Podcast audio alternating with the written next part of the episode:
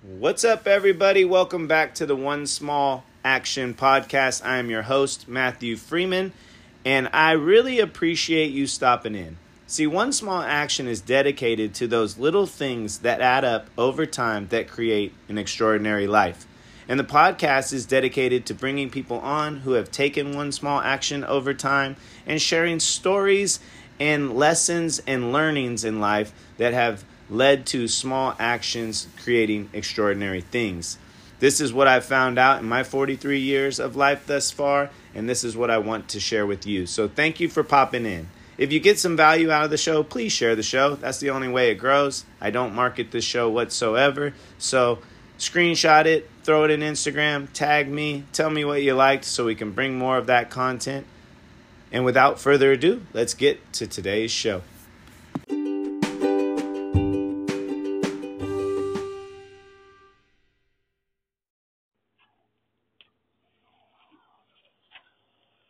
What's up, everybody? Back for another uh, car episode. I think it's like when I think the best, you know what I mean? When I'm in a car and driving, I get like the most clarity. I'm sure you have a place where like you get the most clarity.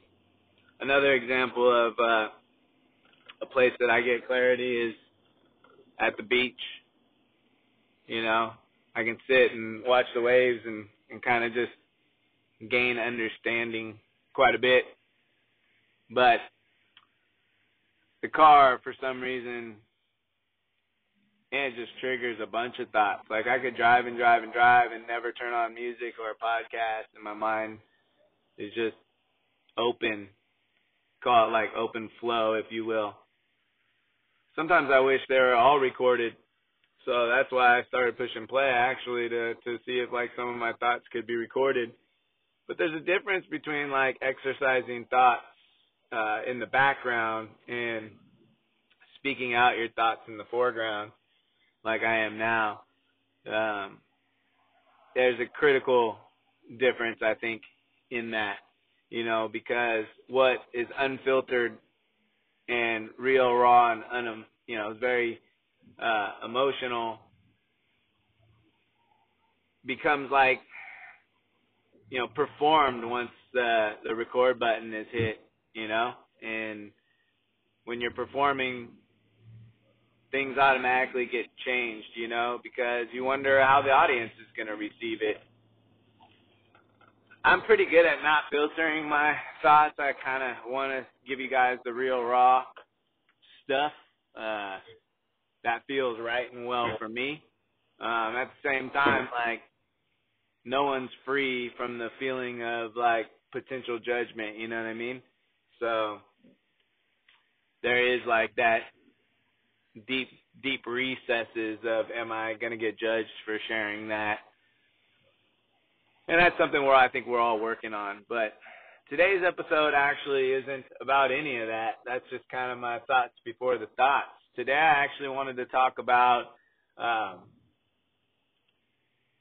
what we what we consider a a complete workout or a complete session.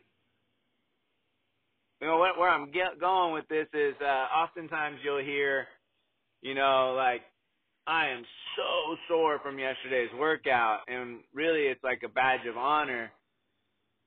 Meaning, like I'm so sore that had to be a good workout, had to be a good training session. Uh, ha- I had to have worked hard because I'm wrecked, you know or I used to hold up my shirt after a training session and you could just see it was drenched and it was like, wow, I went hard because it was drenched. But soreness is also a sign of poor recovery.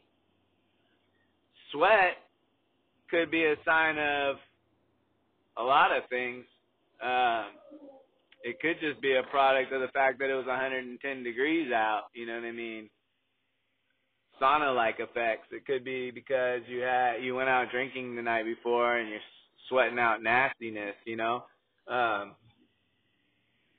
sweat nor soreness is an indicator of a of a good training session. And and you'll hear I purposely changed the word from like workout to training session because I do think that a workout is a incohesive uh, pairing together of different sessions where the the set goal is to either sweat or feel sore with no direction.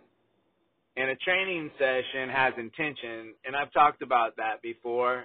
So I'm really big on training sessions. In fact, when I go to 24 hour and I go in to work out and they say, you know, have a good workout, I, I get frustrated because I'm like, no, nah, I'm gonna have a good training session. But that's just like a personal pet peeve. I think like they could probably be used interchangeably.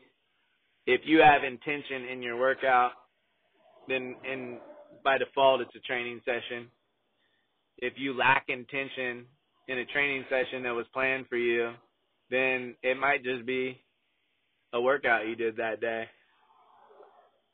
Ah, that's besides the point. Ultimately, I'm a little tangent on that, but what I really want to talk about is is sweating and soreness isn't a good isn't a good indicator of a well ran training session.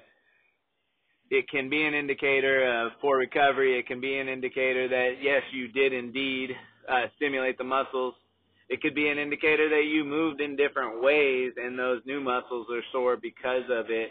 Um, so a lot of things can make you sore, and there are a lot of uh, sessions that you may have that are intended to not make you sore, because the goal is to be able to come back and move again. So if you're so sore you can have a hard time sitting on the toilet, then your movement the following day may be compromised, and ultimately that's not creating um, an, a set environment for adaptation and change. So I want you guys to consider that. Now I'm gonna move from training and for a for a second. There's a recovery modality called ART, active release technique, and uh, I've gotten this work done on me a lot from a different different practitioners, and sometimes uh, it's a little painful, and at other times it wasn't painful at all. And those practitioners would would say to me like, it doesn't have to hurt to be effective. We're trying to change the tissue, and it's changing, and you don't have to experience pain for that. For me as an athlete, I would be like, ah, but I kind of like when it hurts because when you do the work and it hurts, I feel like something is happening. So the eureka moment for me yesterday when I was thinking about it, I was like, man, I like my ART work to work, but the practitioners have told me it doesn't have to hurt to work. The same way I tell my clients that being sore or being super sweaty isn't a good indicator for uh, the validity of a, of a workout. So let's step back for a moment and overlay that on life, where pain is generally a a wake up call, or pain is is hard to ignore. So when we experience pain, we know something's happening. When we don't experience pain, we have less of a less of an ability to know something's happening.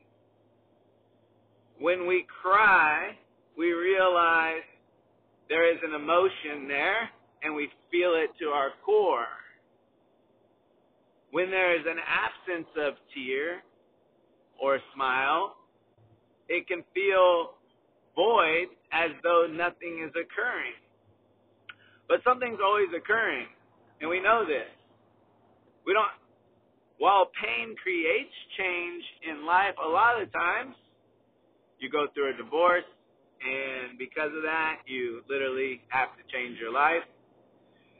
You take a look at yourself, you decide to take care of yourself. You know, a lot of things can occur, right? it doesn't have to be painful for change to occur or for whatever you're doing to be effective. Like work doesn't have to be painful for work to be effective. Relationships don't have to be painful to have an effective relationship.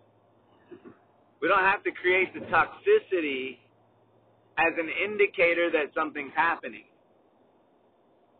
We can just understand that something's happening, which requires like uh, you know whatever trust, faith, hope, science, whatever you you mark down.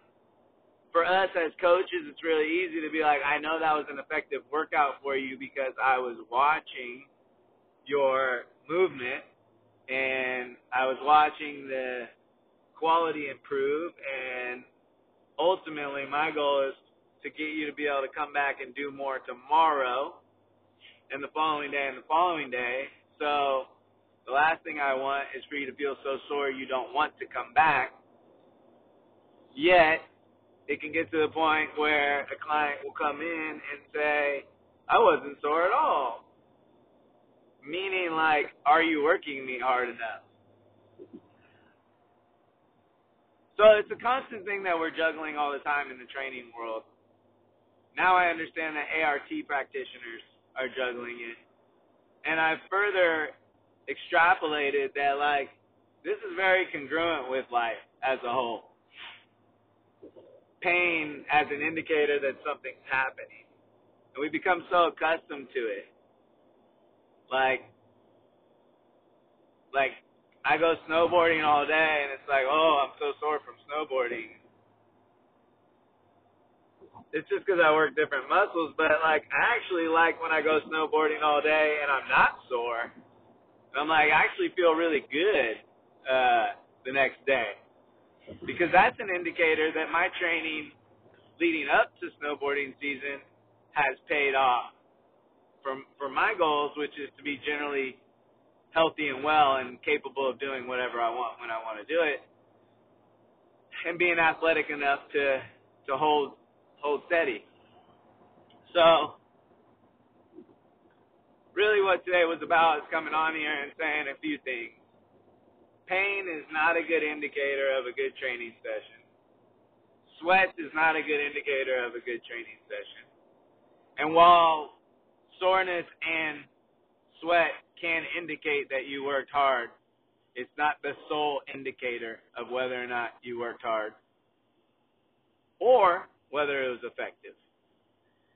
When you get work done, massage, active release technique, acupuncture, pain is not a good indicator of whether or not that technique worked. In moments, when the needle goes in you, there could be a moment of pain, but that's not the indicator of whether or not acupuncture was effective. In life, while pain is a good indicator that something is occurring, we don't necessarily need pain to know something is occurring. So I would challenge everybody, including myself, to challenge the notion that something isn't occurring if pain isn't present.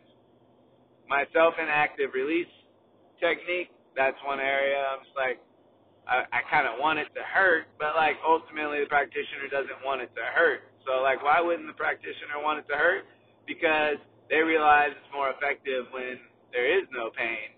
And the goal is to get me out of pain. So to get me out of pain, it shouldn't have to put me in pain, right? To a lot of clients come to us for training to get out of pain. I don't want to create pain to get people out of pain, even though it's a different level of pain. So, again, you know, if you were to go to therapy, there can be some painful moments in therapy, but the goal of a therapist is to help get you out of emotional turmoil, not put you in more emotional turmoil. So I think like we leave a therapy session maybe and, and say, oh God, that was a rough one. Like maybe I'm progressing. But I would challenge the idea that you leave a, a, a therapy session and say like, oh, you know, like I don't think much happened. Maybe we didn't get to a lot today, that a lot was actually happening, you know? And I, I found that to be the case sometimes. I'm like, yeah, this is particularly uh, light session that turned out to be great. Some of the painful sessions is like because I'm so in pain, I'm blinded by actually what's what's really occurring. So in life, let let's not let pain be the only indicator of progress. I don't think it's a good indicator of progress. I think that uh, it's an indicator, and sometimes there's progress that follows. But I think that we have to say pain is an indicator of progress and progress can happen without pain. And begin to separate those two so that it, it doesn't become our only metric for change or growth. I'm going to use growth because that was my last example of the rose bush. But let's not let pain be the only indicator of growth. Let's start to realize that growth can occur without pain. Hope you guys have a great day.